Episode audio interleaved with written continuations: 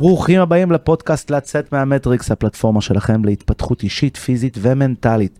מטרת התוכנית היא לחשוף אתכם למיטב המוחות והרעיונות שמניעים את ענף הכושר והתנועה בארץ, ולתת לכם כלים שיעזרו לכם לשדרג את ה mindset, לייצר הרגלים חדשים, לשפר את המשמעת העצמית ובקצרה, להפוך לגרסה טובה יותר של עצמכם.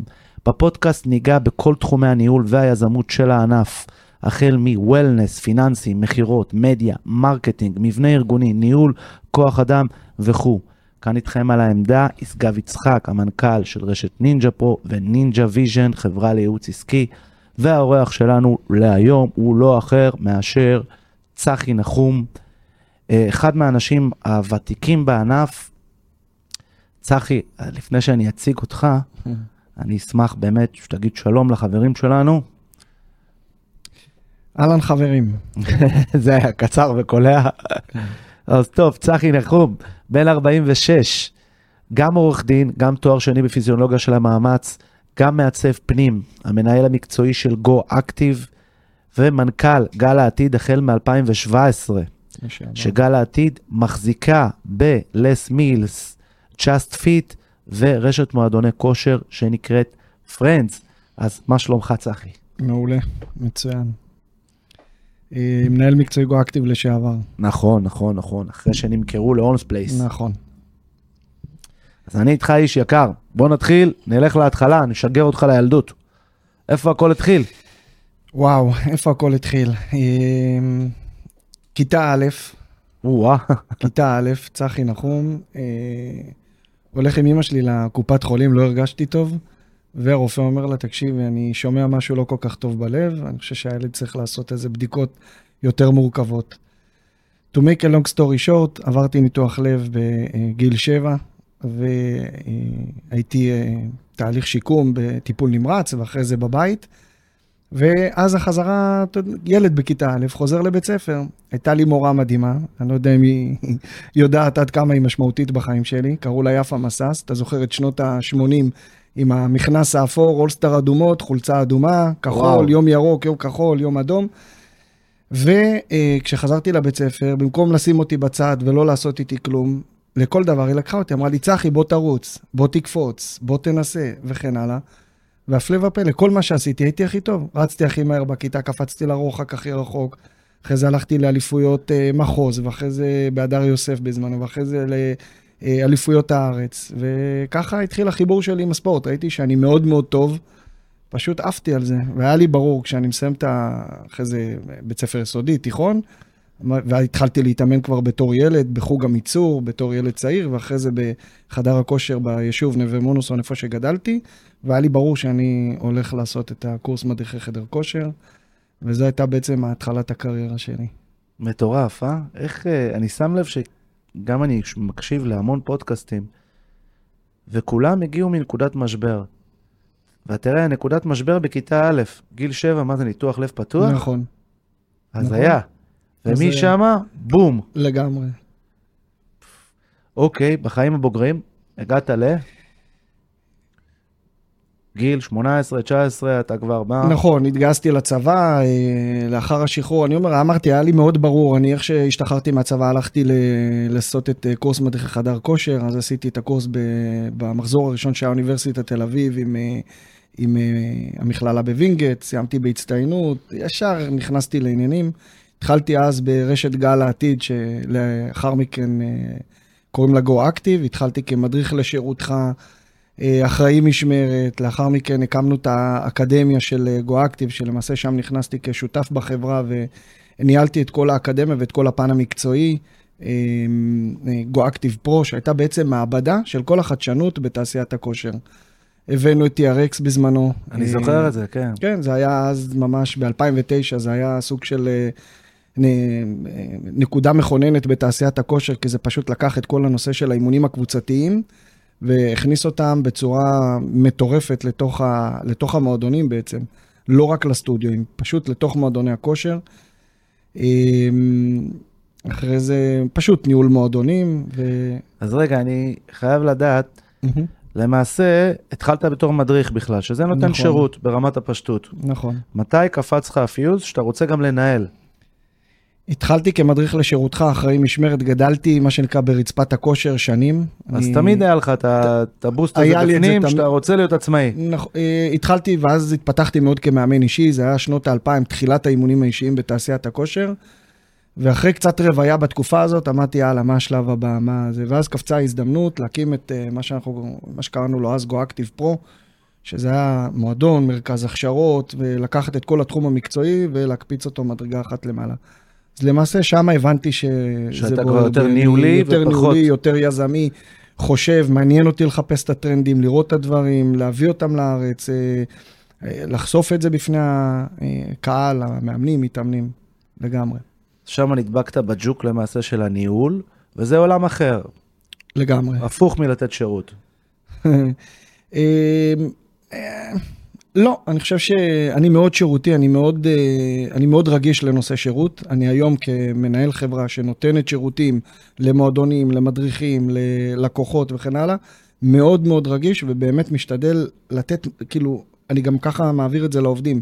שירות הוא, הוא שירות. Service is the future ו-leader serve first, זה, זה אצלי בנשמה, זה, זה, זה מאוד ניהולי, ושם אנחנו חייבים להיות. זה אני מסכים איתך. מה שהתכוונתי, הרבה פעמים, טבח, הוא מתעסק עם אוכל. וברגע שאתה בעל מסעדה, אתה מתעסק עם הכל חוץ מאוכל. נכון. אז בסופו של דבר, מאמן, הוא מתעסק עם כושר. באימון, נכון. וברגע שאתה עכשיו מנהל, אתה יוצא לך להתעסק עם הכל, חוץ, לגמרי. מה, חוץ מהכושר. אתה בסופו של דבר חייב marketing, שירות, טכנולוגיה, פיתוחים, חידושים. נכון, נכון, אז כן. בשלב מסוים עשית את ה switch הזה. נכון, מתעסק יותר היום עם היבוא ועם ציוד ועם מתן, אה, עם מתן מענה למועדונים וללקוחות והכשרות של מדריכים וכן הלאה, כן, שזה למעשה ללמוד מלא עולמות שונים. נכון. איפה למדת את כל הדברים האלה? את העולמות של הניהול, של החדשנות? אה, קודם כל בסדנאות שהיו לנו ongoing בחברה, בעבודה, עוד אה, בתקופת אה, ימי גואקטיב, אה, מקורסי ניהול וקורסי, וקורסים למנהלים וכן הלאה, המון קריאה, מה שנקרא, בעבודה עצמית עם עצמי. יש לי כמה מנטורים כאלה מחו"ל שאני גם עוקב, שומע, מקשיב, ספרים, ואתה יודע, ומשהו... Ongoing. ongoing. לגמרי. כן. יפה, אז אתה כל הזמן, אתה ויורם, אתה ויורם שותפים, נכון. ואתם שיור- כל הזמן מתפתחים. גם נכון. יורם הוא כמוך, הוא אוטודידקט, לגמרי. ללמוד הכל. ואני יכול להגיד שאני לומד ממנו המון, אנחנו מאוד מפרים אחד את השני, אנחנו קצת שונים, אבל מאוד מחוברים, כן, אה, והוא מנטור לגמרי, הוא אה, מורה דרך. אני מסכים, אני גם למדתי ממנו. המון, וגם נחשפתי אליו בקורס מנהלי מתחמי כושר, נכון, שאמרתי, בואנה, יש פה משהו מעניין. לגמרי. הוא מדבר סטטיסטיקות על אירסה ועל דברים שאתה נכון. אומר, אוקיי, לא חושב שיש פה מישהו בחדר שיודע את זה, נכון. חוץ ממנו, ושם באמת התחברתי לגמרי. אליו. נכון. אוקיי, אז בוא נלך טיפה לבן אדם עכשיו שהוא צחי בגיל 20, אני מדריך בחדר כושר. מה אני עושה, איך אני מתקדם? אז אני אומר, גילאי ה-20 זה היה אה, 21 אחרי הצבא, זה היה תחילת הנושא של האימונים האישיים. אז מאוד מאוד אהבתי את זה. ראיתי שאני מאוד מאוד אוהב את העניין הזה של האחד על אחד. ושם פשוט הלכנו והיינו קבוצה של איזה כמה מאמנים כאלה מאוד אה, מגניבים בנוף, עם מלא אנרגיה בתוך המועדון, היינו ממש אה, אה, מרכז האנרגיה של המועדון, של החדר כושר. פשוט לשם הלכתי וסימנתי את זה, אמרתי, אני רוצה להיות מאמן כושר, מאמן כושר אישי, ואני פשוט בונה את עצמי בכיוון הזה.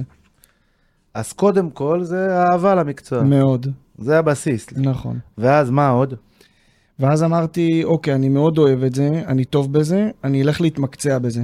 התחלתי לחפש מה, איפה אני יכול להעשיר את הידע שלי. במקביל, אני אומר, אחרי הצבא סיימתי, לקח לי ארבע שנים לימודי משפטים, ואחרי זה מבחני לשכה, ואז זה כמו שהיה לי ברור שאני הולך לעשות קורס מדריכי חדר כושר, אמרתי, ברור לי שאני עושה איזה תואר מקצועי בתחום שלנו, כי אם אני נמצא בתחום, מאוד מאוד חשוב לי להיות בשפיץ שלו, ללמוד, להתמקצע, באמת להוביל שם. אה, ואז הלכתי למכללה בווינגייט, תואר במדעי החינוך הגופני, עשיתי את המסלול של אה, התמחות בפיזיולוגיה של המאמץ. אני חושב שמאוד תרם, מאוד עוזר, אתה, אתה יודע, מאוד מתמקצע בעולם ש, שלך, בעצם שלנו, של גוף האדם. וזה היה, זה היה אבן דרך ב, בסיפור של הקריירה שלי. אז זה למעשה, קודם כל אהבה למקצוע, אמון שאתה מאמין בו, אחר כך למידה, ואחר כך התמקצעות ממש, לא רק את התואר שזה תיאוריה, את הפרקטיקה. נכון. אוקיי, אז עשית את הפרקטיקה, מה אנחנו עושים עכשיו? אה, ראיתי ב... אה, בשנים האחרונות שכל הנושא של התכנון, במיוחד אחרי, ה... אחרי המכירה ל-One's Place ובעצם התפתחות המותג הזה של פרנדס, שהוא אה, סוג של, מה שאנחנו קוראים לו, הוא לא franchise, הוא יותר משהו כמו עמית. אנחנו, הוא, הוא סוג של מוצר יותר קל לשותף, לפרטנר, מתוך רצון לקדם אה, מתחמי כושר או אה, סטודיואים כאלה, שמשתמשים בלס מילס ובעוד אה, כל מיני מותגים בינלאומיים שאנחנו אה, נציגים שלהם בארץ, ולמעשה להפוך את הרישיון עמית הזה, אה, לאפשר לאותם מדריכים שרוצים לפתוח סטודיו, להתפתח בצורה מאוד מאוד מקצועית, יחד עם ליווי שאנחנו נותנים להם. ראיתי שאני מאוד מתחבר לנושא הזה של העיצוב והתכנון וכן הלאה. אני פותח רגע סוגריים אחרי הצבא. היה כן. את היחידה להכוונת חיילים משוחררים. אני לא אשכח, אני הולך, אני עושה שם כל מיני מבחנים, ואז יושבת הבחורה מולי ואומרת לי ככה, דופקת על השולחן, אומרת לי, תקשיב טוב, אדריכלות, זה מה שאתה צריך.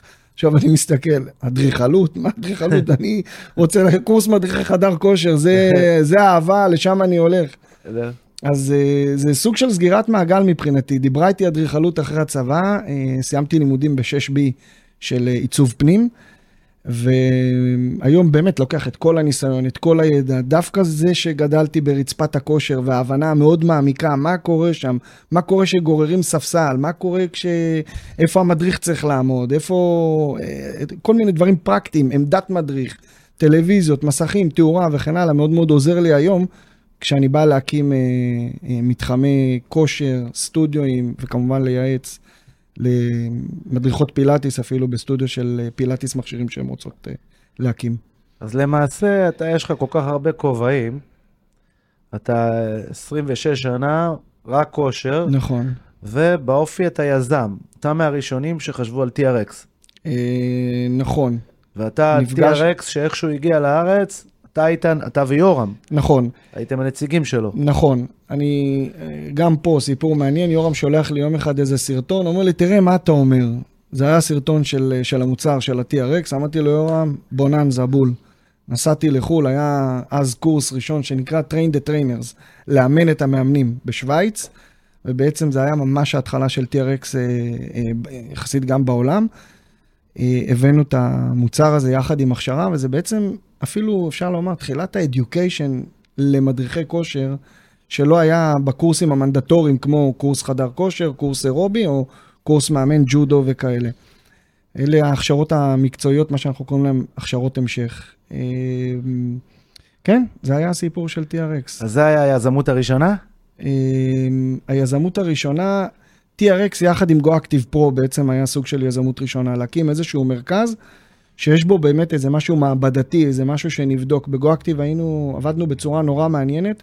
הייתה לנו, בעצם הפכנו את גו-אקטיב פרו לסוג של מעבדה, בדקנו, ניסינו, ראינו עובד, שלחנו, שיגרנו לסניפים, ו, אה, והכשרנו כמובן את המאמנים. אז גו-אקטיב פרו בשילוב עם TRX, שזה די בחפיפה, גו-אקטיב פרו הוקם ב-2010, היה בעצם ה...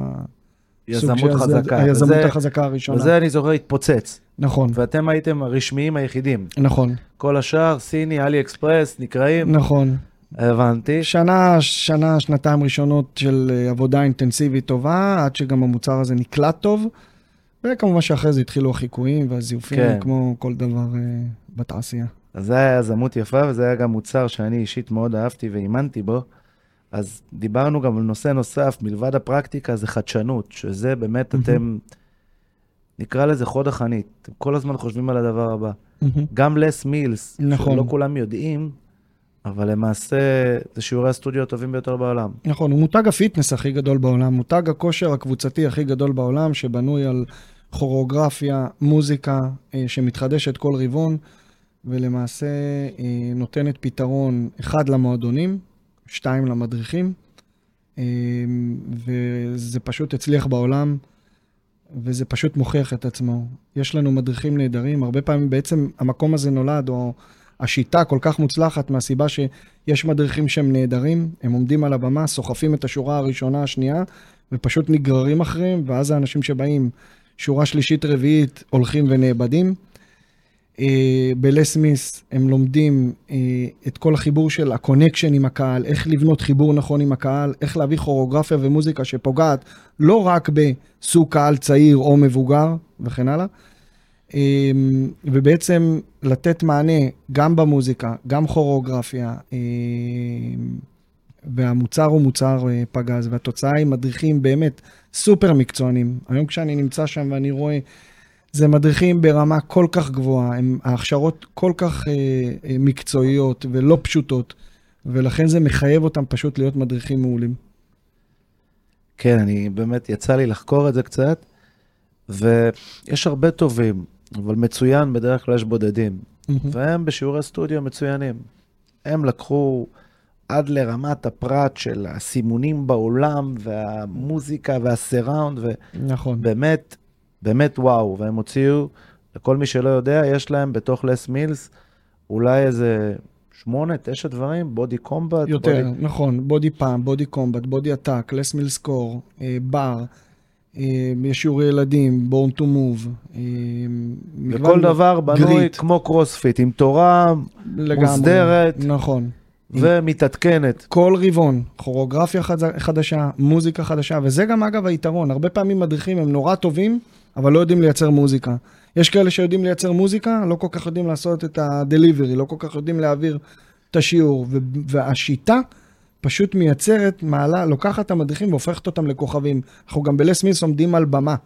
הרעיון הוא כמו לבוא לשואו, כאילו באת למופע, ובמיוחד אנשים שלא כל כך מכירים או נחשפו לשיעורי סטודיו ובאים פעם ראשונה לשיעור כזה, ועומדים אפילו מהצד ומסתכלים, זה נראה כמו הופעה, זה ממש ככה.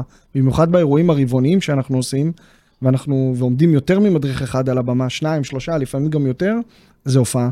אז זה מטריף, כן. ממש. יפה מאוד.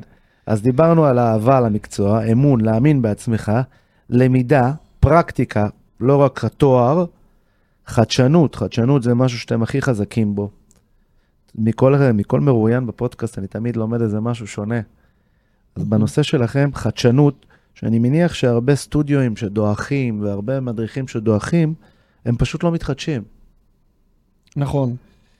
פשוט לא מתחדשים. נכון, וגם צריך להבין שהאוכלוסייה זה לא אותם אנשים שנרשמו לתעשיית הכושר בגיל 40, אה, והיום הם אה, לפני 30 שנה, והיום הם בני 70 או 80, וזה לא אותה אוכלוסייה, זאת אומרת, באים כל הזמן חבר'ה צעירים, ודור ה-Z הזה שהוא דור מאוד אינסטגרמי, מהיר, אה, חייבים לתת לו מענה.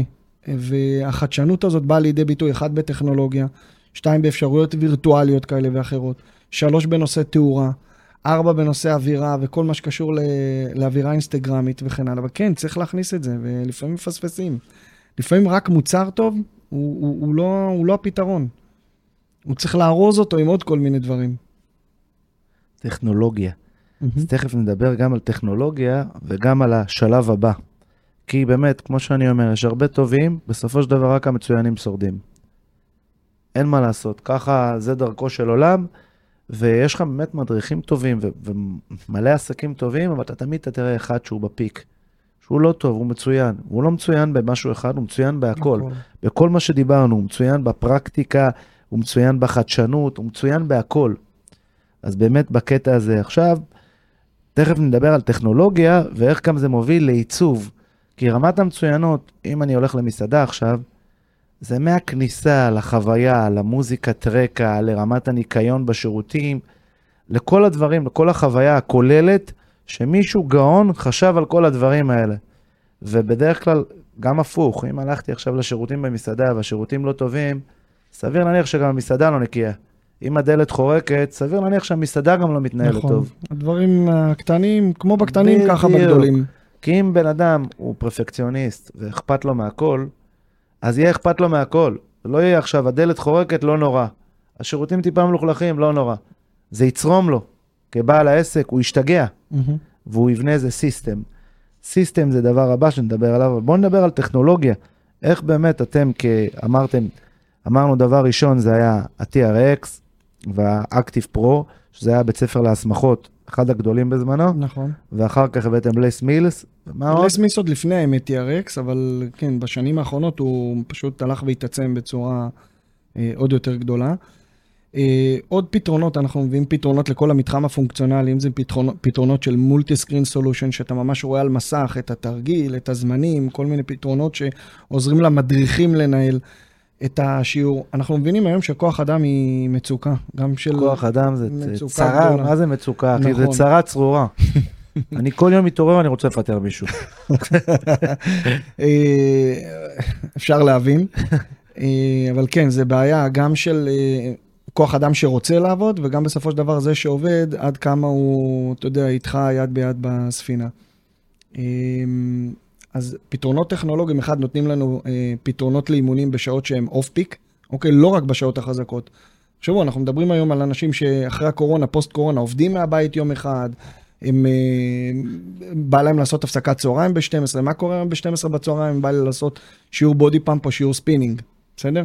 אז היום יש פתרונות טכנולוגיים שאפשר לעבוד 24/7 במרכאות, אוקיי? ואתה יכול לבוא ולעשות שיעור מתי שאתה רוצה.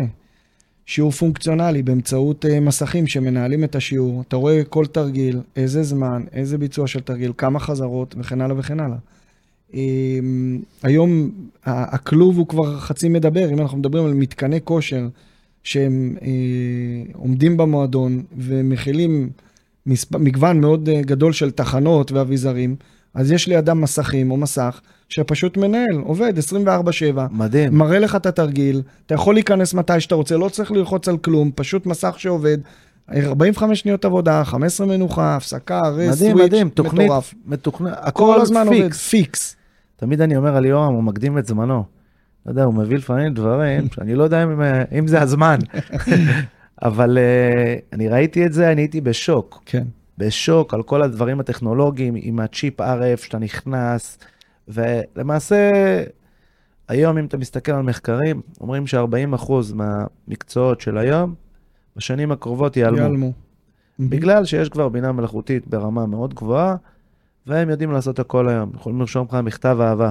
אתה יכול היום להגיד, חברה שלי רוסייה, בת 32, גדלה בסיביר, אוהבת פרחים, תכתוב לי מכתב אהבה, הוא כותב לך מכתב אהבה ברוסית. הכל פיקס. אז איך זה יגיע? יש מתמחים בכל משרד עורכי דין. אז כבר היום, אתה יכול להגיד לו, תרשום לי חוזה על קרקע. גם ככה אתה צריך לעבור על החוזה של כבר המתמחה. משהו אז אתה עובר על, ה- שה- אתה עובר על החוזה. של ה-chat כן. GPT. וכנ"ל בהכל, בקופי רייטינג, בעריכת וידאו, בהכל. אז המקצועות האלה לאט לאט. אנחנו רואים את זה גם היום, אה, אחרי הקורונה, או במהלך הקורונה, הדרישה למדריך בחדר הכושר, אה, עד אה, כמות מתאמנים מסוימת, ירדה. כן, ובלבד שנמצא במועדון מישהו שעבר הסמכה להחייאה כן, ומגיש כן, עזרה כן, ראשונה. כן. זאת אומרת, אה, כנראה שזה הולך לשם. אז זה בטוח הולך לשם. קדמה טכנולוגית בטוח תהיה. נכון. היום אני הולך לסופר, אני כבר הקופאית, יש לי עגלה עם ברקוד, ואתה... הפכו אותי לקופאית. כן. אני סורק לבד. כל סופר היום יש לו עמדה, כי בסופו של דבר לא יהיו את האנשים. כמו תחנות דלק, פעם היה מתדלק, אתה לא רואה מתדלקים היום. אתה- אתה מכניס לחשמל. כן, זהו, הכל, אז העולם משתנה. אז בוא ניקח את התחום שלנו. אני יכול להגיד לך, אצלי בעסק, אני משתמש, בוא נגיד, בחמישה תוכנות שעוזרות לי. אחד זה voice center, שמנטר לי את כל השיחות של העובדים. שתיים, זה ה-R-Box כמובן, שהוא התנ"ך של העסק, הוא ה-CRM, שהוא נותן לי מיליון ואחת אה, פונקציות. שלוש, יש לי בוט של ויטרו, שהם מדברים עם, עם הבוט. כן. ארבע, יש לי תוכנה שנקראת אמיר, ניהול תזרים, שיודעת לעשות... יש לי אפילו עוד תוכנה, אני ברח לי מהראש, אבל בגדול, כל מה שיכול להגיע טכנולוגית, אני עושה. כי מחשב הוא עובד 24 שעות. לגמרי. הוא לא חולה, הוא לא עייף, לא כואב לו הראש. 24 שעות, הוא מנהל. בלחיצת כפתור, הוא מביא לך את כל הנתונים שאתה רוצה. אז בוא תן לנו עוד אמצעים טכנולוגיים. אה, תראה, אני- אה, קודם כל אנחנו מזהים שהסלולר הוא משהו מאוד חשוב ב- אה, בעניין הזה. זאת אומרת, מרמת בקרת הכניסה, אוקיי? אין, נעלם עידן הצמידים וצ'יפים וכל מיני דברים כאלה. הוא- הכל הוא סלולר. הוא ייעלם, הכל היום סלולרי. כל מה שאתה יכול היום להדביק לסלולר, היום האפליקציה לאוטו היא, היא בסלולר. אתה מתניע, מכבה, מפעיל מזגן וכן הלאה. אה, גם שם, יש היום כבר מכשירים שאתה יכול לעבוד איתם סלולרית, זאת אומרת, אני יכול להתקרב, אני יכול, הוא מזהה אותי, הוא מכוון לי אפילו את המכשיר אה, אה, לגובה שלי ולמידות שלי ולמשקלים שלי ולתוכנית שהאזנתי או בניתי בהתאם לכל מיני מטרות ויעדים שאני רוצה. אמ, זאת אומרת, אני, אני מזהה שהרוב יעבור שם, הרוב יקרה דרך הסלולרי.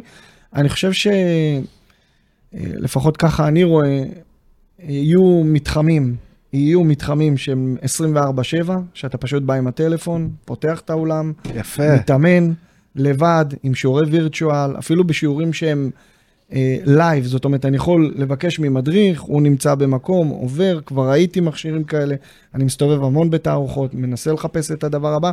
לדוגמה, יש היום כל מיני אמצעים לאימונים אישיים, עם מערכת שמזהה אותך, עם אה, מצלמות, וממש מראה לך עד לאן לעלות, עד לאן לרדת, והיא מזהה אם אתה עושה טעויות, היא ממש אה, מדברת איתך. איזה יופי.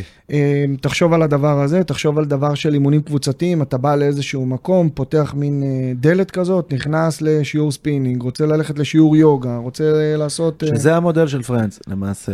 פרינדס יש לו את האפשרות לעשות את זה, עדיין אנחנו כן. בחלקם הטכנולוגיה עוד כמה- לא- הטכנולוגיה היא עוד לא 100% אה, כן. ללא אה, יד אדם.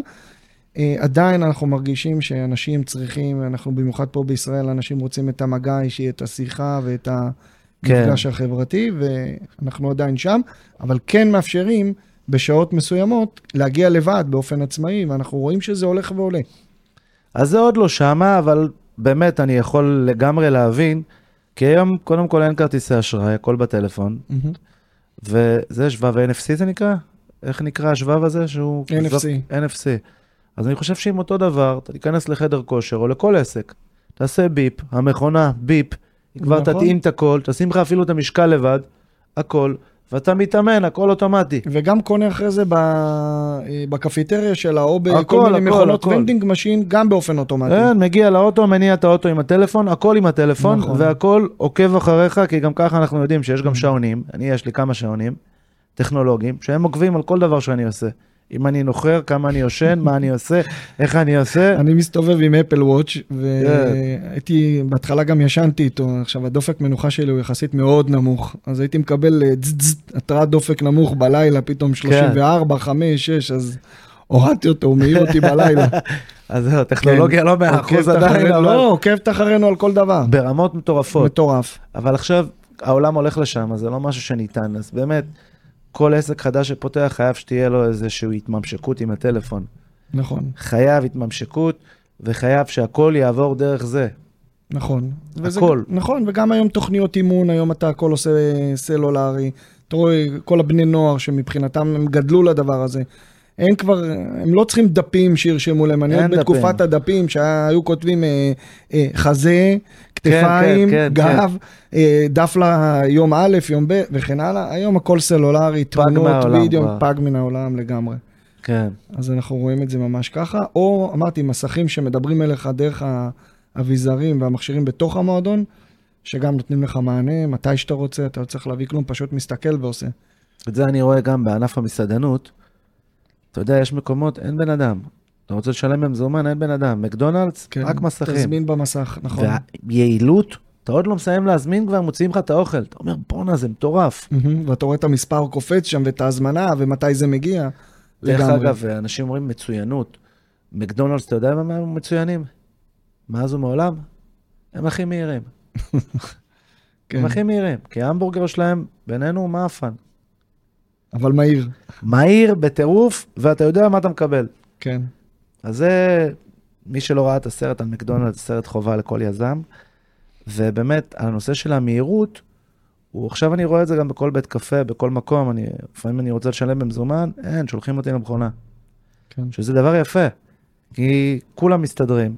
עוד אייטם שראיתי על חדשנות, השקיעו, לא זוכר כמה מיליארדים ברכבת הקלה, ואז שאלו את המנכ"ל שם, מה אם אנשים מבוגרים רוצים לשלם בכסף? אז הוא אמר, "אה, הם ילמדו להשתמש בטכנולוגיה. אין כסף. נכון. זה קרה אגב גם בהתחלה בבתי המשפט. כן. פעם היו כותבים, ואחרי זה התחילו קלדניות ו- וכן הלאה. כן. כן, הכל היום כבר... הטכנולוגיה אז תגיע לשם, זו שאלה אם אנחנו נהיה על האוטובוס או לא נהיה על האוטובוס. היא הגיעה כבר, אנחנו שם, ואני חושב שעוד משהו שקרה גם בשנים האחרונות, אם בעבר הטכנולוגיה הייתה מאוד מתעכבת אה, עד שמגיעה לארץ, היום אנחנו כבר, זה, בום. זה טיל בליסטי. כל מה שיוצא מגיע, ואנחנו first adapters כאלה, אנחנו מאוד אוהבים טכנולוגיה ומאמצים חדשנות, ואנחנו אנחנו שם לגמרי. הדברים מגיעים לארץ מהר מאוד. וואלה, מעניין. אז בוא תגיד לי רגע, מה, מה הטרנד הבא שלדעתך הולך להגיע? אה, אני חושב שה-virtual classes, הנושא של אה, שיעורים ומתחמים שיהיו פתוחים, אה, לא יודע בעניין החקיקתי של זה, אבל 24/7, שבן אדם יכול לבוא מתי שהוא רוצה, בכל מיני מתחמים כאלה פזורים בארץ, אני חושב שזה משהו שלדעתי יקרה. ויש כבר דבר כזה? אה, לא, עוד לא, אין. כ... עוד לא. תשמע, זה קודם כל, מבחינת שכירות, אתה משלם את אותו שכירות. אתה מנצל את המקום 24 שעות, נכון. ואין מדהים. כוח אדם. ואין לך כוח אדם. נכון. אז זה ווין ווין. ולא רק זה, גם מאפשר ללקוח. היום אני ביום חופש. אני בא לי בשתיים בצהריים לעשות שיעור יוגה עם אה, כן. חבר חברה. יש לך אפשרות. למעשה, יהיה, יהיה לך סטודיו עם כאלה שהם טכנולוגיים, אתה מגיע עם. הטלפון, שלום על ישראל. נכון, מזמין שעה 24 כמו. סקווש, כמו פעם שהייתי מזמין באולם כן, סקווש. כן, אני כן, מזמין כן. את האולם, כן. אולם שלי, הזמנתי, יש לי שיעור. והטכנולוגיה הזאת קיימת כבר בלזוז, בהרבה הזמנות, וב... זה לא מסובך טכנולוגית. נכון, רק קיים. צריך מישהו שירים את הכפפה ויגיד, חבר'ה, פתחתי. כן, הבנתי. ואז הוא 24 שעות עובד. נכון. ומבחינת חקיקה, עוד פעם, מה קורה בשעות, מה קורה, תראה, העניין הוא, עזוב רגע את החקיקה, בואו נסתכל על עניין בטיחותי. מה קורה לבן אדם שמתאמן ב-2 בלילה, או ב-12 בלילה, כשאין אף אחד לידו, וחס וחלילה קורה משהו. מה קורה לו בחדר כושר של בניין? אותו דבר. בחדר כושר של בניין, נכון, למרות שלרוב, חדר כושר של מלון, אותו דבר. נכון, לרוב אבל יש מצלמות, לרוב יש אנשים בחדר, בבניינים או במלונות שמישהו צופה, עובד ניקיון שנכנס, או איזשהו, יש איזה עין שכנראה מתישהו מגיע לשם. זה אותו דבר. אה, השאלה מה קורה ב... אותו דבר, יהיה לך מטה, מקום אחד, מישהו ש- שעושה משמרת לילה על עשר מקומות. ויודע להגיד. מסתכל. אז יש שם פתרונות של לחצני מצוקה, אם בן אדם פתאום כן. מרגיש, אפשר אגב גם להגביל את זה. הרעיון כשאני חשבתי, שאם אני מאפשר לאנשים להגיע בשעות אה, נגיד אה, מאוחרות, זה מינימום שתיים, זאת אומרת, אתה יכול להזמין את האולם, אבל אתה מתחייב שאתה עם עוד בן אדם אחד. הבנתי. ואז אם יש שני אנשים זה כבר אחרת. תראה, תמיד אפשר לשאול, בן אדם יוצא לרוץ בלילה, באחת בלילה, כן. לריצה, או חמש בבוקר לרכיבת אופניים לבד, חס וחלילה קורה משהו, אז כן. אנחנו יודעים, אבל כשזה עסק וזה מסחרי וזה על בן אדם, רובץ על בן אדם, ולא אותו בן אדם עצמו שהחליט לצאת ברחוב, כן. אה, בארצות הברית יש לזה פתרון, לצערנו אין פה בארץ, זה נקרא וייבר. אתה חותם על ויתור. שלום על ישראל, אתה אחראי כן. על החיים שלך, אתה בן אדם בוגר. כן, פה אין לנו את הווייברים האלה, ואז למעשה אתה בבעיה חוקית, נכון. שמבלבלים לך את המוח. אבל, it is what it is. ועם זה צריך לחיות. כן, אז בוא נרוץ קדימה לעוד level שאתה בכובע שלו, שזה למעשה נושא העיצוב. מהמם. אנשים הם, מפספסים את זה קצת, אבל זה למעשה כל החוויה. גם כשאנחנו נכנסים למסעדה, עוד מהכניסה, עוד לפני שטעמנו את האוכל בכלל, זה החוויה ש- שמשרה עלינו. העיצוב, ביחד עם המוזיקה, עם התאורה. בוא תן לנו כמה מילים על זה. אז קודם כל נתחיל עם איזה משפט נורא מעניין שקראתי בחומרים שיווקיים שאני מקבל. הלקוח לא קונה, או, או בוא נגיד את זה הפוך. הלקוח, אה, לא בהכרח מה שהלקוח צריך, הוא בהכרח קונה. למה אני מתכוון? או, או יכריע מה הוא יקנה. הרבה פעמים, ניקח את זה רגע לעולם הרכב. כשאתה הולך לקנות רכב, אז אתה שואל, אז יש לך, אתה רוצה שהוא יהיה בטיחותי, אתה רוצה שהוא יהיה אה, שבע מקומות, כל אחד עם הסטנדרטים שלו. בסופו של דבר מגיעים, מגיעים לקו הסיום, שניים, שלושה רכבים שעברו את הסף הראשוני הזה. ו, ו, ואז ההכרעה אם לקנות רכב כזה או אחר, נופלת על צורת פנסי לד. כן. עכשיו, אם אני אחזיר אותך רגע אחורה ואני אשאל, תדרג לי את הדברים שאתה חושב שישפיעו או אה, אה, יגרמו לך לקנות רכב כזה או אחר. כנראה פנסי לד לא היה ברשימה. נכון. אז זאת אומרת ש... שמה שגורם בסוף ללקוח לקנות או לעשות את העסקה, זה הרבה פעמים זה התאורה. זה משהו בחוויה, זה משהו בנראות, זה משהו ב... בשירותים, זה משהו שהוא בחיבור עם הבן אדם.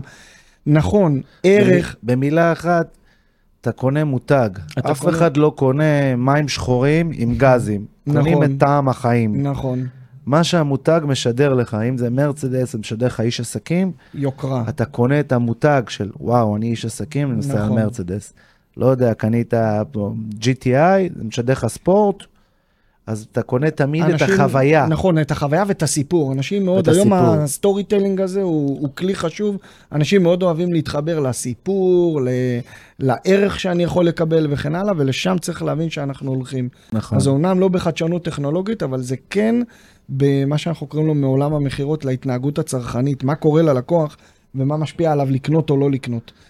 אמ, אז כן, ואחד הדברים החשובים, כשאני הרבה פעמים יושב עם אנשים, או אפילו בשיחות טלפוניות עם אנשים שעומדים או רוצים לפתוח את הסטודיו שלהם, אני אומר להם, תעשו משהו נורא יפה. זה כלי נורא יפה לקראת שאתה הולך לפתוח משהו, קוראים לזה סכמת תנועה. תעשה את התנועה, תלך בדרך שהלקוח שלך אמור לעשות, כשהוא בא, הוא יגיע אליך לסטודיו. ואז אתה פתאום הולך, ואתה רואה שאתה צריך ללכת באיזה מעבר חשוך, ואתה רואה שהחנייה נורא רחוקה, ואתה רואה שיורדים למטה במדרגות, וחשוך, לא, וכן הלאה וכן הלאה. והרבה פעמים אנחנו נורא שבויים ברעיון של לפתוח, ואנחנו נורא הולכים שבי אחרי הרעיון הזה, ובעצם הרבה פעמים מפספסים או עיוורים לכל מיני דברים שאנחנו לא רואים, שנמצאים שם בשטח ופשוט uh, מדליקים לנו נורות אדומות. אז אני אומר, אחד הדברים זה... מסע לקוח, מסע ממש, לקוח, מהחניה. לך, מה, לא, מה- מהחנייה. כן, ממש, מהרגע של איפשהו, אם זה ברגל או אם זה בחנייה, לך תעשה את הסיבוב שהוא יצטרך ללכת. ואחרי שהוא נכנס למקום, אחלה ת, טיפ. ת, תיכנס, תעשה את הסכמת תנועה בפנים. כן. רגע, הוא ילך לפה, אז השירותים הם בקצה, הוא צריך לעבור בתוך סטודיו כדי להגיע לשירותים, או להחליף בגדים. האם השירותים בכניסה, הקבלה וכן הלאה וכן הלאה. כשהרעיון הוא באמת לייצר איזה flow, איזה משהו תנועתי נורא נורא נעים, וזה מאוד מאוד מאוד משפיע על המתאמנים. לפעמים הם לא יודעים אפילו להצביע ולשים את האצבע למה בא לי להיות פה, או למה לא בא לי להיות פה. ולפעמים אתה יודע, אתה מרגיש את זה, אתה נכנס לאיזה סטודיו, נכנס למקום, נכנס למסעדה, משהו מגניב, טוב לך, אתה לא יודע להצביע בהכרח על מה. וזה בדיוק, וזה מה שגורם בסופו של דבר ללקוח הרבה פעמים לק- לקנות או לא לקנות. זה יכול להיות סטודיו מדהים, עם הרבה חדשנות, עם לא יודע מה, מוצר מגניב, אבל משהו לא עובד, לא יעבור. קודם כל זה, זה בול, וכל החברות הגדולות עושות לנו את זה נונסטופ. נכון. אנשים שחושבים שהם נכנסים לסופר והסופר מעוצב ככה, הוא לא סתם לא מעוצב מקרי, ככה. קוראים לזה moment of influence. יש לך נקודות השפעה ומנופים בטח. שמשאירים עלינו כל היום, ואנשים עוברים בדיוק. עשרות של מנופים, והם לא מודעים לזה לא אפילו, מודעים, וזה והתת עובד, מודע, והתת התת מודע מגיב. הרבה יותר מהר מהמודע. נכון. על, אתה רואה את הלחמניות לא מסודרות. למה הן לא מסודרות? כי אנשים באוטומטית אומרים בעגלה זה יותר טרי. אבל זה כבר לא טרי, השאירו את זה בעגלה כי ככה המוח משדר. או שאתה נכנס ל-Yellow, איכשהו אתה אף פעם לא תקנה פסק זמן אחד. כי אחד עולה איזה נכון. שמונה שקל ושלוש עולה 11. אתה תמיד תמצא את עצמך יוצא עם שלוש. זה הכל איזה הנדסה של ה... נכון. כן, של הלא מודע שלנו, שהוא מגיב מהר, והמוח שלנו אוטומטית למעשה עומד דברים, וזה נקרא habit loops. יש שני ספרים ששווה לקרוא בנושא, מי שרוצה. אחד, זה Atomic Habits, שהוא מסביר את כל התהליך של איך הרגלים נוצרים בראש, ומה קורה, כי כל דבר שאנחנו עושים זה הרגל. כן. והספר השני זה של פרופסור דן אריאלי, לא רציונלי ולא במקרה, שהוא מסביר איך המוח שלנו בוחר דברים. והוא נותן שם דוגמה, מה זה יפה, למי שלא יודע. בוא נאמר שיש לך שני בקבוקי יין, אתה מבין בעיינות? אה, קצת, פחות קצת. שותה. בוא נגיד, כן. עכשיו הכרת מישהי, אתה רוצה, יש לך שני בקבוקי יין, יש לך אחד ב-50 ואחד ב-100. הרוב קונה את הזול.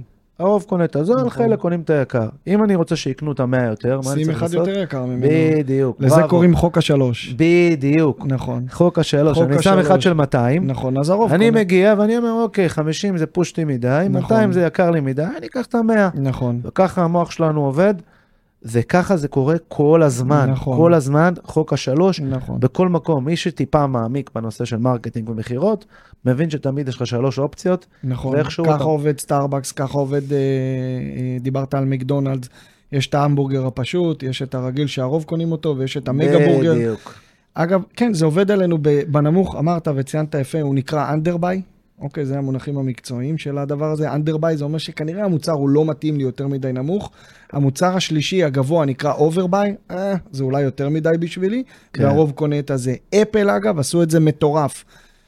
אני לא יודע אם אנשים שמו לב, בהתחלה היה 16 ג'יגה, 32, 64, הרוב קנה את 32. כשהם רצו שהרוב יתקנה את 64, העיפו את ה-16, 32, 64, כן. 128. והיום אתה כבר יודע שזה הולך אה, 64, 128, 256, וככה הם פשוט עוברים, זה השיטה. שוב פעם, מה השלוש המושגים? underbuy, underbuy, overbuy, overbuy, והרוב קונה את האמצע. הבנתי. נכון. אגב, התפתחות של הדבר הזה שהיא נורא מעניינת. אה, אמרת קודם משהו עם הוואפלים, במקום, אני יכול, השיטה שדיברנו עליה אומרת, איך אני אגרום לבן אדם לקנות את המוצר אמצע הזה. כן. אוקיי, שאותו אני רוצה למכור. אבל איך אני אגרום לבן אדם לקנות את המוצר היקר יותר דווקא? אז אם אני הולך על המוצר הפשוט ואני אומר, לדוגמה, המבורגר, אוקיי? זה עולה בעשרה שקלים. הבורגר הרגיל עולה 20 שקלים, אבל המגה בורגר עולה 23 שקלים. זאת אומרת, כן. כנ"ל בשתייה, זאת אומרת, אני עושה פער לא גדול בין המוצר אמצע למוצר היקר, ואז אנשים אומרים, רגע, שווה שווה. לי לשלם עוד טיפה בוא כדי לקבל... נגדיל בשקל 90, מה שנקרא. בשקל 90, בדיוק. נגיד לו שקל 90, נכון, ואז אני גורם לבן ואז- אדם לקנות את המוצר דווקא היקר יותר, אבל חוק השלוש עובד בהכל. אגב, זה לא רק בזה, זה גם במלל. כן, זה אה, מקדונלדס, אם אני זוכר נכון, זה I'm loving it, just do it, הכל. נייקי, זה גם במילים, כי יש משהו בתפיסה של המוח, שבשלוש נכון. עוזר לנו לקלוט את המסרים. מטורף. לא הרבה ממש. יודעים את זה, אבל חוק השלוש, תזכרו. נכון, חוק. השלוש, לגמרי. אה, מה, יפה מאוד. אז רגע, אז הגענו פה לנושא העיצובי. נכון.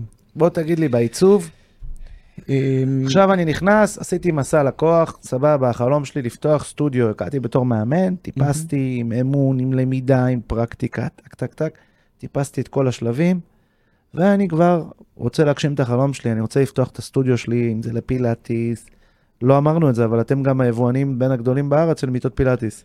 הם מתעסקים היום, נכון, גם עם מיטות פילאטיס, גם עם ציוד סטודיו, גם עם ציוד פונקציונלי, לגמרי. כן, אז כן. אתם יבואנים של למעשה כל נכון. מה שקשור בענף הזה, נכון. ועכשיו החלום שלי, החלום מתחיל קודם כל בתפיסה העיצובית. לא, עוד לפני זה הייתי הולך, ופה אני גם כן מזהה סוג של חלל וחור. אתה שואל בן אדם, תגיד, מה הקונספט שלך? מה הרעיון שלך? אה, יפה. אוקיי? אז בן אדם רוצה לפתוח את הסטודיו, תמיד אני נותן את הדוגמה, בוא נשים רצפה שחורה, נזרוק אביזרים, סטודיו בוטיק לו אימונים אישיים. כן. איפה בוטיק, איפה אימונים אישיים, איפה אימונים קבוצתיים. בדיוק. אוקיי, רצפה שחורה ו-TRX, כשאני אומר, ממש התחלנו עם זה, והיינו, ה, ה, ה, אז בזמנו ממש, ה, זה התחיל, כל הנושא הזה של איך לעשות אימונים קבוצתיים עם אנשים, אז לוקחים רצפה שחורה, זורקים קצת אביזרים והופכים את זה. זה כבר לא שם, אמרתי, זה לא מוכר.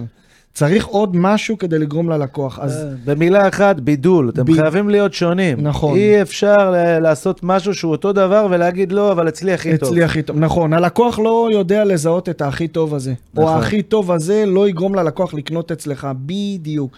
ולכן אתה שואל את הבן אדם, אוקיי, מה הקונספט שלך? אגב, הקונספט יכול לבוא מהקירות, הקונספט יכול לבוא מציורים, מסימונים על הרצפה.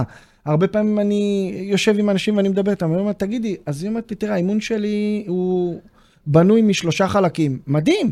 בואי נתחיל, היא מתחילה מהרצפה שזה קור, אחרי זה יש לנו איזה אה, אזור או אימון, חלק באימון הוא ה... הוא הפאוור, הוא יותר כוח, ואחרי זה יש לנו אזור שהוא יותר פלקסיביליטי, אוקיי? של גמישות. אז ממש אפשר לבנות את העולם, והוא נגיד מסורטט על שלושה אזורים באולם, ובכל אולם, בכל, אה, סליחה, חלל יש את הכמות האנשים שלו, וממש אפשר לבנות איזה סיפור בתוך האולם הזה. זה האזור הזה, זה האזור של הכוח, זה האזור של גמישות. אה, אז קודם כל לשאול את הבן אדם, ואני שואל, מה הרעיון, מה הקונספט שלך, איך אתה רואה את האימונים שלך, מה אתה עושה, מה, מה הפרוגרם, מה אתה צריך כדי לקיים את האימון. והרוב לא יודעים. הרוב הרבה פעמים אה, אימונים פונקציונליים, אה, אה. סטודיו פילאטיס, אה, כן. אימונים אישיים, אוקיי. כן. את- לא אוקיי? יודעים. לא יודעים. ואז אני עובר, רגע, אחרי שאנחנו בונים את הקונספט, בוא נראה איזה ציוד אתה צריך. ואז הדבר הנוסף שגם הוא נורא נורא נורא חשוב, וגם שם הרבה פעמים אני נתקל בבעיות, זה העמדה. תחליט איזה ציוד אתה רוצה, בוא ניקח את הקונספט, נכניס את זה פנימה, נעשה איזה מבט על, ונראה שהציוד נכנס. זה שאתה רוצה לעשות סטודיו עם עשר מיטות פילאטיס, אבל, אה, ולקח את המקום, ובפועל אני עושה העמדה ואני רואה שנכנס שש או שבע, אתה מבין שכל התוכנית העסקית שלך משתנה. כן. הכל משתנה. כן. אוקיי, או בוא נכניס אה, שיעורים אה, פונקציונליים לעשרה אנשים, אבל לא נכנסים. זה עוד בעיה שיש לאנשים, שהם רוצים לעשות הכל. זה בעיה נוראית. כן. אני רואה את זה, אני רוצה לעשות גם את זה, גם את זה, גם את זה, נכון. גם את זה. אני אומר לאנשים הרבה פעמים בייעוץ עסקי, ברגע שאתם ראו את גלידה גולדה מתחילה למכור שווארמה, תדעו שהמצב לא טוב. לא שהם לא ידעו לעשות את זה, הם ידעו לעשות את זה, כן. ובטח גם טוב. אבל אבל זה לא זה. חברים, כן, אתם טובים במשהו, תהיו מקצוענים. לגמרי. אי אפשר, אי אפשר להיות טוב בהכל. וגם, אפשר להיות בינוני בהכל. נכון, מסכים מאוד, ואני אומר, ואני אלך עוד צעד קדימה, גם הסטודיו, הרבה פעמים סטודיו, שגם הם סוג של חלל מעורבב עם הכל. יש לי מיטות פילאטיס שאני מקפל, יש לי TRX שאני תולה, יש לי כדורים תלויים על חוט, ויש לי אה, ו, ו, ו, גם לא עובד. לא, גם. כי אתה לא מומחה בכלום. אף אחד לא רוצה. אני היום, לא יודע, בוא נגיד, יש לי בעיה פסיכולוגית של זוגיות. אם אני אפתח ואני אראה פסיכולוגית שמטפלת גם בזוגיות, גם בבעיות שינה, גם בזה, גם... אני כבר לא כן, אבחר בה. כן, כל בן אדם היום, יש לי בעיה בברך, אני רוצה רופא שהוא מומחה בברך. עזוב שהוא למד את כל הגוף, כן. אבל הוא מומחה בברך. כן. זה מה שהוא עושה, ניתוחי ברך. וכל העולם הולך לשם כבר. אי אפשר להיות הכל. אי אפשר להיות הכל. נכון. תבחרו משהו אחד שאתם טובים בו, ותהיו לא טובים בו, מצוינים בו. יש חוק העשרת אלפים שעות, אתה מכיר אותו? ש? אומרים, כל דבר שאתה תבחר בחיים לעשות, תעשה בו עשרת אלפים שעות, אתה תהיה בו מומחה. Mm. לא יודע, אתה מומחה בפונקציונלי, ב-TRX, במשהו, תעשה עשרת אלפים שעות, אתה תהיה מומחה. מומחה על, בהקפצת כדור, כדורגל. אתה תהיה מומחה, תלמד את המומחיות שלך, תהיה הכי טוב בו. וככה אנשים צריכים להיות, אני חושב, בכל תחום, לא רק אה, בתחומי הכושר. לגמרי. אז רגע, אז נכנסתי, יש לי קצת קדמה טכנולוגית. יש לי את המסע לקוח, הייתי בסטודיו, נכון, יש את הסתובבתי. הקונספט. יש את נכון. הקונספט, אני עכשיו חייב למצוא קונספט, אם אין לי, פשוט תהיה מצוין במה שאתה עושה. ותתחבר למישהו שיודע לעשות קריאייטיב. נכון. אם זה פשוט, אז זה צריך להיות משהו פשוט. אבל עדיין כן, אני אומר, להתעקש. למצוא את הרעיון של מה מיוחד ב... כן. באימון שלך, או מה מיוחד בסטודיו שלך. נכון. ואז לעשות העמדה, לראות שמה שאתה רוצה להכניס בתוך האימון, מסתדר בתוך הסטודיו. ואחד הדברים הגם כן נורא נורא חשובים, כל הנושא של פתרונות אחסון והציוד הנלווה. מה קורה, האם זורקים אותו, האם הוא בתוך ארונות, האם הוא בתוך נישות, לייצר כל מיני נישות, אה, כל מיני דברים שאנחנו רוצים לתלות, כי אחרי זה הדברים הרבה פעמים תופסים מקום על הרצפה. אני גם... אז הוא נראה כמו ג'נקיה. גם נראה כמו ג'נקיה וגם מפספס אנשים, במקום להכניס 12 אנשים באימון, אני מכניס 8 או 9. פשוט נכון. uh, הציוד על הרצפה תופס מקום. אוקיי, ויש פתרונות, יש פתרונות, וגם החברות היום שמייצרות את הציוד, אתה רואה כמה הן מתייחסות לרצפה ולכסף שזה עולה, הרצפת הכושר שלהם, כן. ופשוט ממזערים את המכשירים, הופכים אותם יותר מינימליסטיים כדי לתפוס פחות מקום על הרצפה. אני חושב שעוד דבר, שיש משהו שעולה לי בראש, אם אני רוצה לפתוח משהו, זה תהיה נועז. כי אני חושב שאנשים, כשהם פותחים את אותו דבר בדיוק, כבר זה לא, בעולם של היום, בדור ה-Z, זה כבר לא עובד. נכון. אם אתה לא רואה איזה משהו שהוא וואו, אתה אומר, בואנה, האוקיינוס האדום, האוקיינוס הכחול. כן. מכיר? לא, אני אשמח אוקיי. להכיר. האוקיינוס האדום אומר שאתה שוחה במקום שיש בו כרישים וכולם נושכים אחד את השני וכבר מלא דם, והתפיסה היא, תשחה באוקיינוס הכחול, ששם עוד... כן. תמציא את עצמך, תנסה להביא את המשהו החדש. אגב, גם כשנכנסתי לתחום של עיצוב פנים, לא עניין אותי דירות, לא עניין אותי מסחרי, לא עניין אותי להיות אחד מיני או דומה לעוד איזה מעצב פנים שעושה חללים מסחריים כאלה. ממש עשיתי פוקוס ודריל דאון לנושא הזה של מתחמי כושר, מתחמי אה, אה, סטודיו, אה, חללי אימון, חללי כושר, וממש להתמקצע רק, בעיקר בתחום הזה. אז אה, הנושא של התמחות וכן הלאה הוא באמת כל כך חשוב. אז אני אחבר את זה למה שדיברנו קודם, ולמעשה, במילה אחת, פוקוס. אני אמרתי לך שבתחילת השיחה, שעשיתי הרבה תהליך של התפתחות אישית עם עצמי, ובין היתר זה פרטו. כל מי שלא יודע מה זה 80-20. פרטו, כן, 80-20. וזה למעשה חוק שמלווה אותי בכל החיים. אה, בוא נאמר, למי שלא יודע מה זה פרטו, 20% מהפעולות שאתם עושים, להביא 80% מביאים מהתוצאה. 80% מהתוצאה. נכון. אה, 20% מהגברים ישיגו 80% מהנשים. וככה אני יכול, זה התחיל מאיטליה, 20% מהתושבים החזיקו ב-80% מהקרקעות. מהכסף. כן, גם 20% מהעשירים בעולם מחזיקים ב-80% מההון. אז איך שאני לא אסתכל על זה, אני, זה מין משהו שמלווה אותי. אז בפרטו שלי, נכניס את הפוקוס, נחבר את זה, ואני קם בבוקר, אני אומר, אוקיי, מה הפרטו שלי? מה ה-20 אחוז? שיביאו לי 80 אחוז. שיביאו לי את ה-80 אחוז. לגמרי. כי אפשר להספיק הרבה דברים, אבל לא את מה שחשוב. כי כל, כל איזה ישראל, הכל דחוף. תחזור אליי דחוף, דבר איתי דחוף, דבר איתי דחוף, הכל דחוף, אבל שום דבר בעצם לא דחוף. מה כל אחד בפרטו שלו, והפוקוס צריך להיות רק על זה. אז כמו שאתה אומר, בנושא שלך צריך להיות פוקוס מאוד מאוד חזק. שבן אדם צריך ממש לדמיין הכל ולראות את המקום. נכון.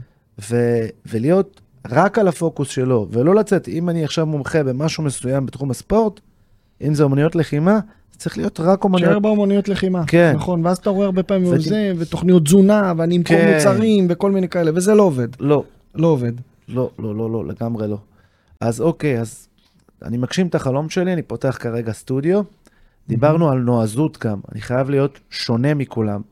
כי בעולם של היום יש מלא מהכל. אז איך אני, איך אתה יכול לתת לנו טיפים של נועזות? אה, נועזות, אחד, זו, אה, בוא ניקח, הרבה פעמים אני אומר, קוראים לזה קיר כוח. אתה פותח את הסטודיו, בוא ניקח איזה קיר אחד, אתה יודע ששם אתה יכול לתת צבע, אתה יכול לשים את הלוגו, אתה יכול לעשות אותו מואר, לא מואר, איזשהו משהו שיש בו משהו עיצובי כזה מאוד מיוחד שמושך את העין. אה, כמו שמסעדות, בוא נגיד, צובעות את השירותים פתאום בשחור, באדום, נכון, או איזה משהו שאתה יודע, יש להם מקום להתפוצץ. נכון. שהמעצב עושה מה בא לו שם. לגמרי. אתה רואה איזשהו משהו, איזה מוטיב, לפעמים זה גם מוטיב שחוזר על עצמו. אתה רואה איזשהו אלמנט, ואתה רואה איך קשרו את האלמנט הזה בתוך המסעדה או בתוך החלל, והוא חוזר על עצמו. הנועזות צריכה להיות ב, גם בקונספט. רגע, מה אני בונה? אני עכשיו רוצה לעשות איזשהו חלל אימונים, אז כן, אז, אז אולי זה בחיתוכים על הרצפה, אולי זה בחיתוכים על הקיר, אולי זה במראות מהתקרה, מהרצפה, לא יודע מה. אמ, אבל אה, באמת לנסות לעשות משהו שהוא טיפה, כן להכניס טכנולוגיה. הרבה פעמים אנשים, הנועזות שלהם היא, או, או הפחד הזה של לא לעשות משהו שאולי רגע יזיז אותי רגע מהכיסא, לא עושים את זה, ודווקא כן, תאמצו טכנולוגיה, לכו לדברים החדשים, לכו לדברים שכבר קיימים על המדף היום ואפשר להכניס אותם, והם מדהימים. זה בטוח, גם מי שלא יעשה את זה היום, יעשה את זה אחר כך ביותר יקר. לגמרי. כי הטכנולוגיה תגיע לכל מקום. כל מקום שאתה כבר לא, אין לך איזה מערכת כניסה עם הטלפון בביפ, או מערכת תשלומים, או כל הדברים האלה, מי שלא עושה את זה, זה פשוט טעות חמורה. אז אה. בנועזות, בוא נגיד מקומות, יש, בוא ניקח מקומות קיימים שיהיה לנו קל. מקומות קיימים שהם מבחינת הקונספט, שאתה נכנס, אתה אומר, וואו, נועזות זה גם בסאונד. אתה יודע, אנשים סאונד. הרבה פעמים אה, או לא, לא כל כך משקיעים. שמים איזה מערכת כזאת שהיא חצי קלאץ' או איזה בידורית, זה לא עובד. גרוע מאוד. גרוע מאוד. אתה נכנס למקום שאתה רואה השקעה ברמקולים, אתה רואה תאורה, כמה היא משפיעה. תאורה היום היא חלק, תראה איך היו, היום הופעות. פעם היה עומד זמר ושר, היום אם אין מאחוריו מסך, לדים, לייזרים ועניינים. היום בכל רכב יש לך תאורת אווירה. נכון? נכנסת היום רכב שלא מגיע עם תאורת אווירה, הוא מפגר. כן. כן. וגם אה, עושה לך ריצודים כאלה. כן. כן? אז רגע, אז בוא נפרק את זה, זה מעניין מאוד. אז אמרנו, סאונד, תאורה, כן, אה, אינסטגרמי, משהו שהוא, יש בו אלמנט שיודע להצטלם טוב. אגב, גם כן, עוד טיפ שאני אתן לאנשים, יש היום תאורה שנקראת פליקר פרי. נכון, הרבה פעמים כשאתה פותח את האייפון ואתה מצלם, אתה רואה ריצוד כן. של התאורה. יש היום תאורה, היא טיפה יותר יקרה, לא בהרבה, אבל היא עושה, היא עם אופציה לפליקר פרי, שהיא היא מורידה את הריצוד, אוקיי? זה כלי, זה, זה נראה הרבה יותר ומצטלם הרבה יותר טוב. לקחת קיר אחד מתוך הסטודיו, או איזשהו אזור, שאתה מייצר אותו כאלמנט אינסטגרמי, פייסבוקי וכן הלאה. כי החבר'ה הצעירים אוהבים להיות שם, להצטלם. רואים את זה במסעדות עם מנורות בצורה של כנפיים, שאתה עומד בפנים, אתה מכיר את זה? שאתה כן. עומד ליד ומצטלם כן, כן, ומעלים, כן. וכבר כולם יודעים שזה מהמסעדה הזאת והזאת. וזה חוזר על עצמו, וזה עושה promotion כן. מעולה לסטודיו. תחשוב שאנשים רואים את התמונה הזאת חוזרת על עצמה מאותו מקום, עם אותו אלמנט כזה עיצובי, אנשים כן. מבינים שזה המקום, יפה. שכל הזמן קופץ להם. יפה מאוד, אז למעשה סאונד איכותי, כי אנשים חושבים שמערכת פשוטה, והיום הכל באמת מונגש, המחירים, זה לא מה שהיה פעם, סבירים לגמרי. סבירים, לגמרי. סבירים מינוס. עוד משהו שאני אוסיף על אותו דבר, אמרת תאורה, גם תאורה לדית, אני יש לי בית חכם, אני יכול להגיד לך, זו טכנולוגיה שלא הצליחה, הקדימה את זמנה, וכל הבית החכם אתה יכול לעשות היום ב-4,000 שקל, רמקולים שמדברים, תאורות לדים, כל הצבעים שאתה רוצה, נכון. שינוי אווירה, לא מאוד יקר היום. עולה גרושים, 100 שקל עולה לי באלי אקספרס מנורה, לד הכי יקרה, הכי טובה שיש, רק מחבר אותה לחשמל ומתחברת לאפליקציה, כל הצבעים, כל הדברים, כל העוצמות. אז יחסית, במחירים זולים אפשר להביא דברים נכון. טובים. קיר כוח אמרת, זה נכון. קיר שהוא צריך להיות וואו, אפשר לתת, נכון, לפעמים, הרבה פעמים אנחנו רואים את זה בקירות בטון או עמודי בטון שנתקעים לנו לכאורה כן. באמצע החללים. אפשר לקחת אותם וממש להפוך אותם לאיזשהו אלמנט עיצובי, בציפוי מסוים, בצבע מסוים, בלוגו על הקיר או על העמוד. זה הרבה פעמים עושה את זה ממש. להשתגע בשירותים, זה משהו שגם אתה ממליץ? אה, עוד פעם, זה נחמד, עוד פעם, זה גימיק, זה יכול לעלות הרבה פעמים, זה לדוגמה מקום שאם אני צריך להיות, אה, אתה יודע, מחובר לתקציב, שם אולי טיפה הייתי חוסך. הייתי לוקח את הרצפת הכושר, כן. ושם מוציא את הדברים. שזה כן להשקיע ברצפה, בסימונים על הרצפה, בתאורה, בסאונד, ה... בסאונד כן. בחלל האימון. כאלה דברים כן. עוד כן. דבר, שבשירותים זה קהל שבוי, זה עוד טיפ שקפץ לי לראש. אני תמיד חושב שצריך לשים שם פרסומים. פרסומות, כן. בן אדם עומד, אין לו מה לעשות. שים שלט, שים שלט. זהו אבוד, אחי. נכון, אז אם נדבר על טכנולוגיה, גם היום מסכים. היום במקום... בדיוק, רציתי להגיע אה, לזה. אה, ואנחנו עושים את זה היום, ואני עושה את זה בחללים היום. אתה. רואה מסכים קטנים של 55 אינץ', או פחות מזה. היום מסך אפשר להביא ב-1500 שקל. גם זול, וגם היום טכנולוגיה. אחד, אתה יכול להכניס לו דיסק און קי עם כל מיני סרטונים שערכת. או מרחוק. אפילו היום, אם יש לו נקודת אינטרנט, אני יכול בפור... מ... בעצם מנקודה מרוחקת להשתלט ופשוט לשלוח מסרים לכמה סייטים, מטורף, מטורף. מדהים, מדהים, מדהים, מדהים. מסרטונים ומסרים וכן הלאה וכן הלאה. אז גם מסך, מסכים בכל מקום, פשוט לחשב את זה. אני באמת, אתה יודע, אני פריק של טכנולוגיה, כל דבר שיוצא אני אוהב לקרוא, אוהב לדעת, כן. וזה עוזר לי המון, כי כל דבר אני שם בעסק, כל דבר. בסופו של דבר, הטכנולוגיה, אה, יסלחו לי העובדים שלי, והרבה פעמים הטכנולוגיה יותר טובה מהעובדים, יותר קל. תחשוב, סתם דוגמה על CRM, שהייתי צריך לתת לבן אדם לרשום בדף ועט. כמה הגיעו? כמה הגיעו, מי כן. עשה צ'ק אין, כמה נרשמו. היום הכל. ה-CRM בלחיצת כפתור, רק אתה צריך לדאוג שהוא יהיה נקי ומסודר. וככל שהוא מתממשק עם יותר דברים, הוא מתממשק עם הבוט, הוא יודע לדבר עם התוכנת תזרים, הוא יודע לדבר הרבה עם רווחית. פתאום הכל נהיה לך מסודר, בלחיצת כפתור אתה שולף כל נתון. שאני חושב שכולם צריכים, נכון. כולם צריכים כמה כלים טכנולוגיים, מה שלא יהיה. לשלוט בנתונים. מה שלא יהיה, נכון. ה-CRM זה התנ"ך של העסק, אז הם חייבים CRM חזק ועם ממשק נוח, וגם עוד דבר שלא כולם השכילו להבין, אבל הכל חייב להיות בענן. אין נכון. דבר כזה, מי שמוכר משהו נכון. שהוא לא בענן, פסה. פסה. עוד, אני יש לי מלא חוקים בעסק, אתה יודע, זה רק מציף לי את המוח. מי שאין לו וואטסאפ, אני לא עובד איתו. לא אכפת לי אם זה מנהל הבנק, אם זה זה, מי שאין לו וואטסאפ, כן. אומר לי שלח מייל, אני אומר לו לא, אני שולח רק פקסים. אין דברים כאלה, היום העולם בוואטסאפ. כן. בנקים עוד היום. אם שלח לי פקס, אני אומר, מאיזה פקס? כבר אין פקסים. אין, אין, לא פקסים, לא מיילים גם, גם נכון. מייל זה תקשורת איטית כבר, היא לא נכון. מתאימה להיום, לפחות לדעתי, יש כאלה שעדיין עובדים, אני עובד וואטסאפ, כן. ורואים את זה אגב בחברות, היום אה, יש לך את הצ'אט, אה, צ'אטבוטים האלה. כן, אתה כותב הרבה פעמים, הם עוזרים לך מאוד לנטרל הרבה, להוריד הרבה מהעומס של קבלה או של נותני שירות אחרים באמצעות, שלח לי מערכת שעות, אתם פתוחים, טק, סגורים, כן, כן, איזה כן. שיעור, מה התוכן של השיעור הבוט הזה. יודע את כל השאלות מטורף, האלה, ועונה. גם יותר קל לך לענות, אתה יכול לענות ל-100 איש בשירות לקוחות דרך וואטסאפ, נכון, מאשר לדבר עם כל אחד. לגמרי. אתה יכול לענות ל-100 אנשים, כי זה כמו, אתה זוכר, היה פעם תקשורת של ווקי טוקי, טט טט, זה היה כן. קוצר את כל מה שלומך היום, כן. איך אתה מרגיש. טט טט, והשני, אז כן, ושאלה. אז הוואטסאפ הוא מאוד מאוד מהיר. בוקר טוב, אני צריך ככה וככה. כן, ואני חושב שזו תקשורת מטורפת. מעולה, מעולה ומהירה. כל מה שלא קשור לוואטסאפ, אני לא, לא ממליץ לאף אחד. אלא אם כן אתה ברוסיה וזה טלגרם. עוד דבר שהוא גם כן חשוב, ריח.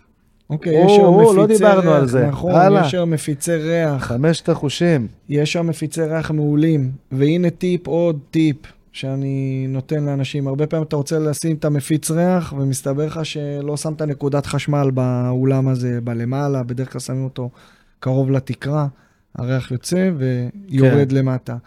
אז הנה נקודה, לשים, רציתם לשים שעון, אתם מתכננים את האולם, שימו נקודת חשמל לשעון, שימו נקודת חשמל למפיץ ריח.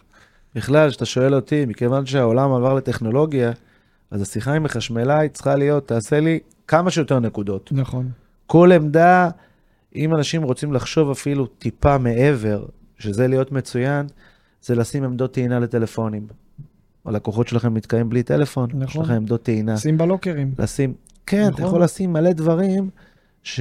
שאתה אומר, וואו, פה מישהו חשב מעבר. נכון, ואלה אגב הדברים שאמרתי שבסופו של דבר בן אדם יקנה או לא יקנה או יתחבר אליך לסטודיו, בגלל שכשהוא בא והוא משאיר את הטלפון בלוקר הפתוח מול העיניים שלו, יש לו גם את העמדת טעינה. וזה כן.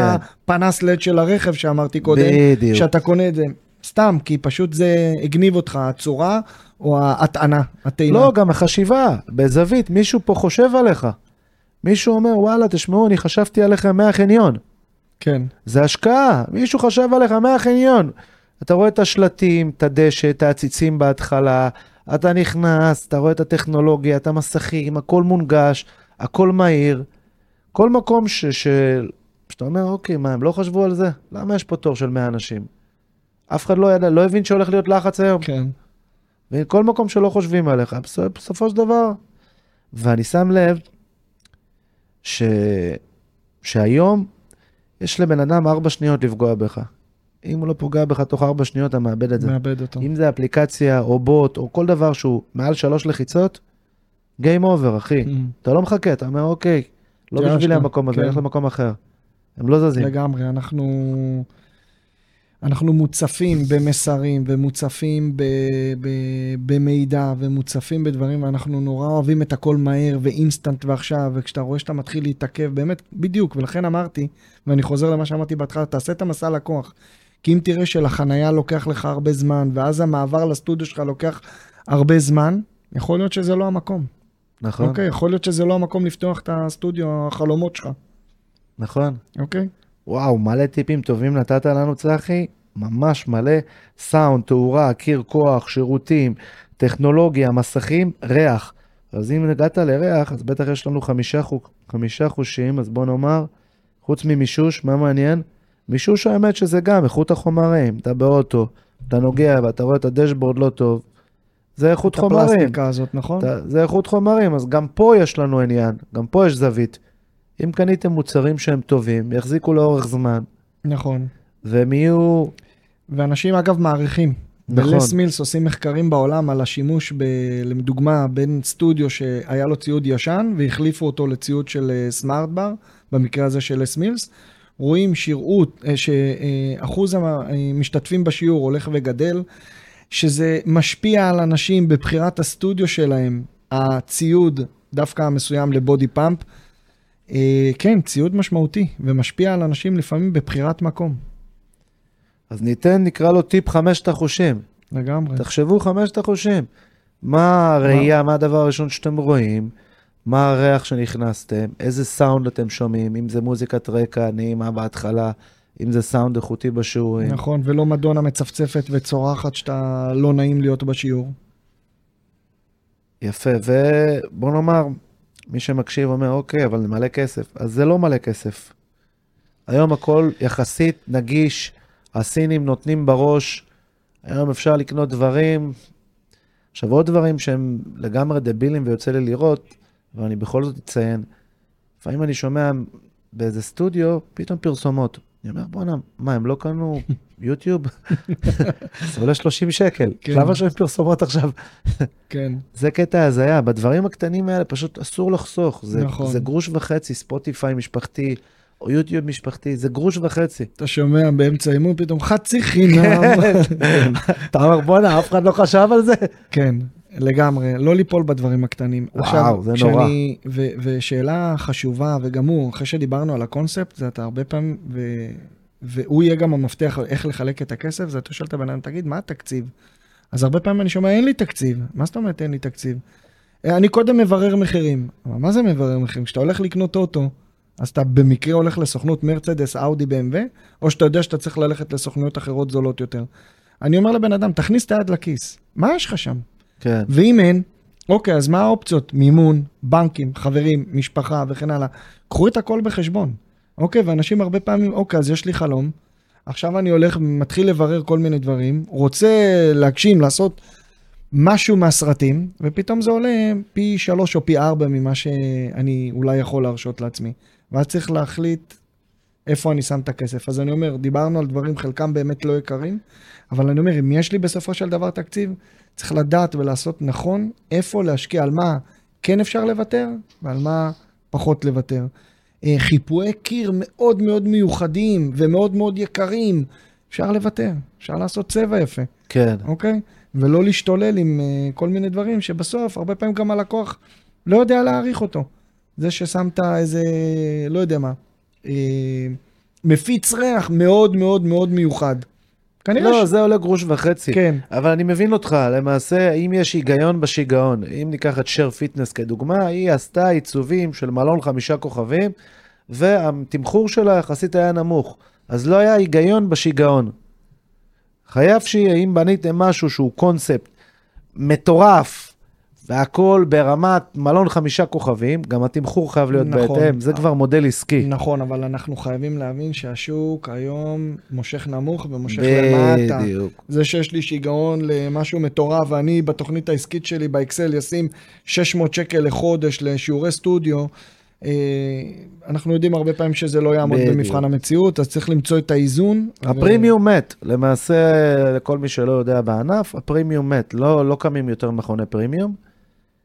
אם בעבר היה מכונים של 500-600 שקל, אה, מאוד קשה, מנוי. במיוחד היום שה low cost ה low cost, נותן מוצרים איכותיים. וטובים. כן, אייקון, ספייס, פרופיט, כל לזוז, אלה פשוט נכון? לזוז.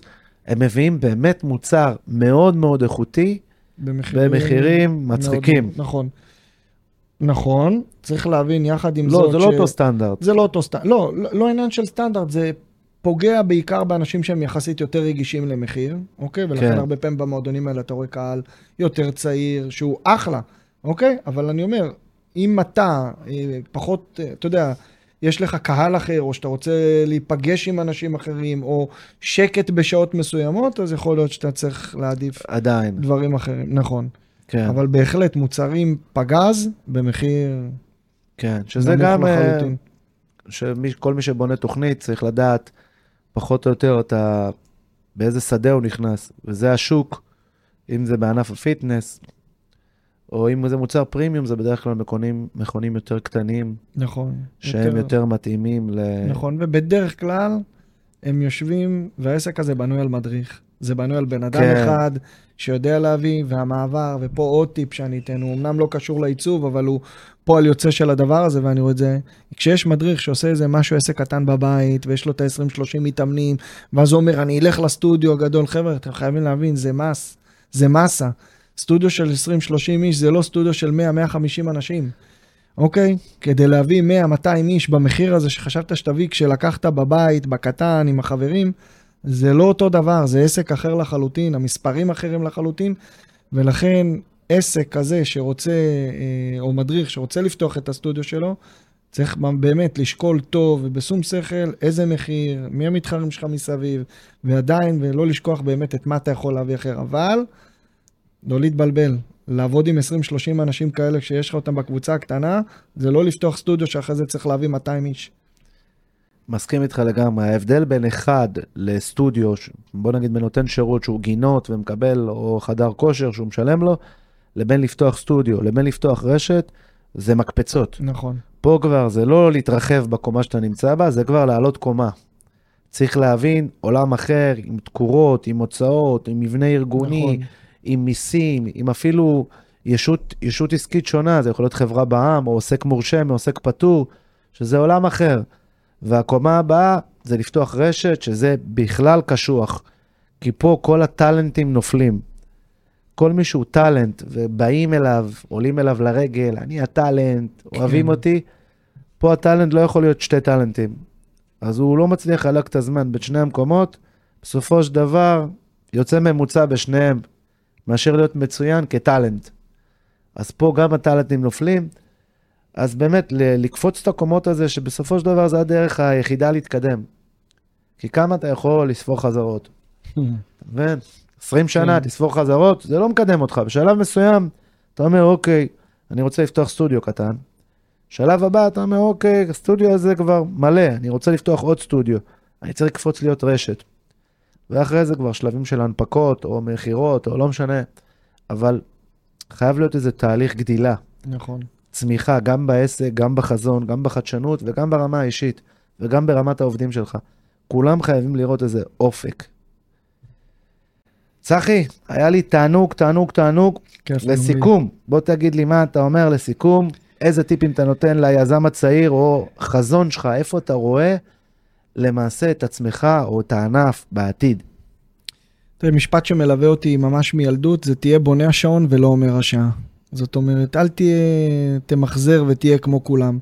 תנסה באמת להביא את המשהו החדש, את המשהו השונה, וזה דורש חשיבה. זה אומר שבן אדם, לפני שהוא קם ורץ לעשות את, ה, את הסטודיו, את הדבר הבא שלו, תחשבו רגע, תעצרו רגע, קחו אוויר, תחשבו, תראו איך אתם באוקיינוס הכחול ולא באדום. אמ, אז זה משהו שככה אני אומר לאנשים, צאו לדרך עם זה. אמ, ומשהו לגבי הענף, אני חושב. אתה יודע, בהשוואה לענפים אחרים שהטכנולוגיה כבר, אתה יודע, אם ניקח את עולם הרכב, הרכב כבר הוא חצי אוטונומי, הכל כבר, הטכנולוגיה שם רצה ועפה, אבל עדיין הגרף של הטכנולוגיה הוא ממש נהיה אקספוננציאלי, וזה נכנס, וייכנס לתעשיית הכושר, וזה יהיה שם, אז תחבקו את זה, תהיו שם, תבינו, ותתחילו לאמץ את זה מעכשיו, ולא אה, לא להירדם שם בעניין הזה. הטכנולוגיה תגיע. וואו, אלה שני טיפים טובים. אז למעשה תהיה בונה השעון ולא אומר השעה. נכון. והטיפ השני, טכנולוגיה תגיע. תרצו או לא תרצו, טכנולוגיה תגיע לכל מקום. נכון. לכל מקום. למזלנו או לשמחתנו, בענף שלנו, עדיין צריך יחס אישי, כי זה עדיין אימון. אבל גם הטכנולוגיה תגיע לשם. אבל גם ליחס האישי, גם לאותו מדריך או לאותו נותן שירות, יש כל מיני אמצעים. טכנולוגיים וכלים, כן. בדיוק, תהיו שם. היום למעשה השעון שלי יודע לנטר אותי יותר טוב מאחלה מאמן. כמה אני ישן, מה אני אוכל, מה אני שותה, כמה זמן מסך אפילו יש כמה. זמן כן. מסך, הוא יודע לנטר אותי, והטכנולוגיה הזאת בסופו של דבר תרד לכולם. לכולם בסופו של יום יהיה להם איזו אפליקציה, ושלום על ישראל, למי שאין. והאפליקציה תהיה מונגשת ובעברית, וכל מקום שאני אגיע, אני אבוא עם הטלפון בקלות, אני אעשה דיט למכונה, היא תתאים את המשקלים, את התוכנית אימון, מתי הייתי, תגיד לי שלום משגב, לא היית הרבה זמן, אנחנו רוצים שתעשה ככה וככה, זה- לגמרי. וזהו, וה- וזה יגיע הכל. ואפילו תשלח התראות על שיעורים שאתה מאוד אוהב, שאיפה יש. ובאיזה שעה שכדאי לך להירשם. בדיוק, לגמרי. מטורף. ואם אתה אומר שיהיו חדרי כושר, שיהיו פתוחים 24/7, אז בכלל זה יהיה AM/PM של כושר. נכון, אז אתה תגיע, הוא אומר לך, טיט, לא התאמנת השבוע, אתה יכול להתאמן. נכון. עכשיו, אתה בא לך ב- להתאמן בשתיים בלילה, אתה הולך בשתיים בלילה, ביפ נכון. ביפ, שלום על נכון. ישראל. עושה, זה יקרה. זה נראה יקרה. לי שזה יהיה, כן. זה יקרה, הטכנולוגיה כבר קיימת, זה כן. יקרה, בסופו של דבר היא תגיע. אז טוב, חברים יקרים, אנחנו מסיימים עוד פרק מהמם עם צחי נחום, שנתן לנו מלא טיפים. טיפים מעולים לכל מי שרוצה להגשים את החלום שלו ולפתוח עסק. אה, טיפים מכל עולם העיצוב, מכיוון שיש לו שלושה כובעים של גם מאמן כושר, גם מנהל וגם מעצב, אנחנו קישרנו את שלושת הכובעים האלה ביחד. כל מי שאהב, אנחנו נשמח ל like, share ושאלות. אני הייתי ישגב, צחי נחום, תודה רבה לכם. צחי, תגיד תודה, ישגב, תודה לך, היה מקסים. ביי ביי. היה כיף, ביי.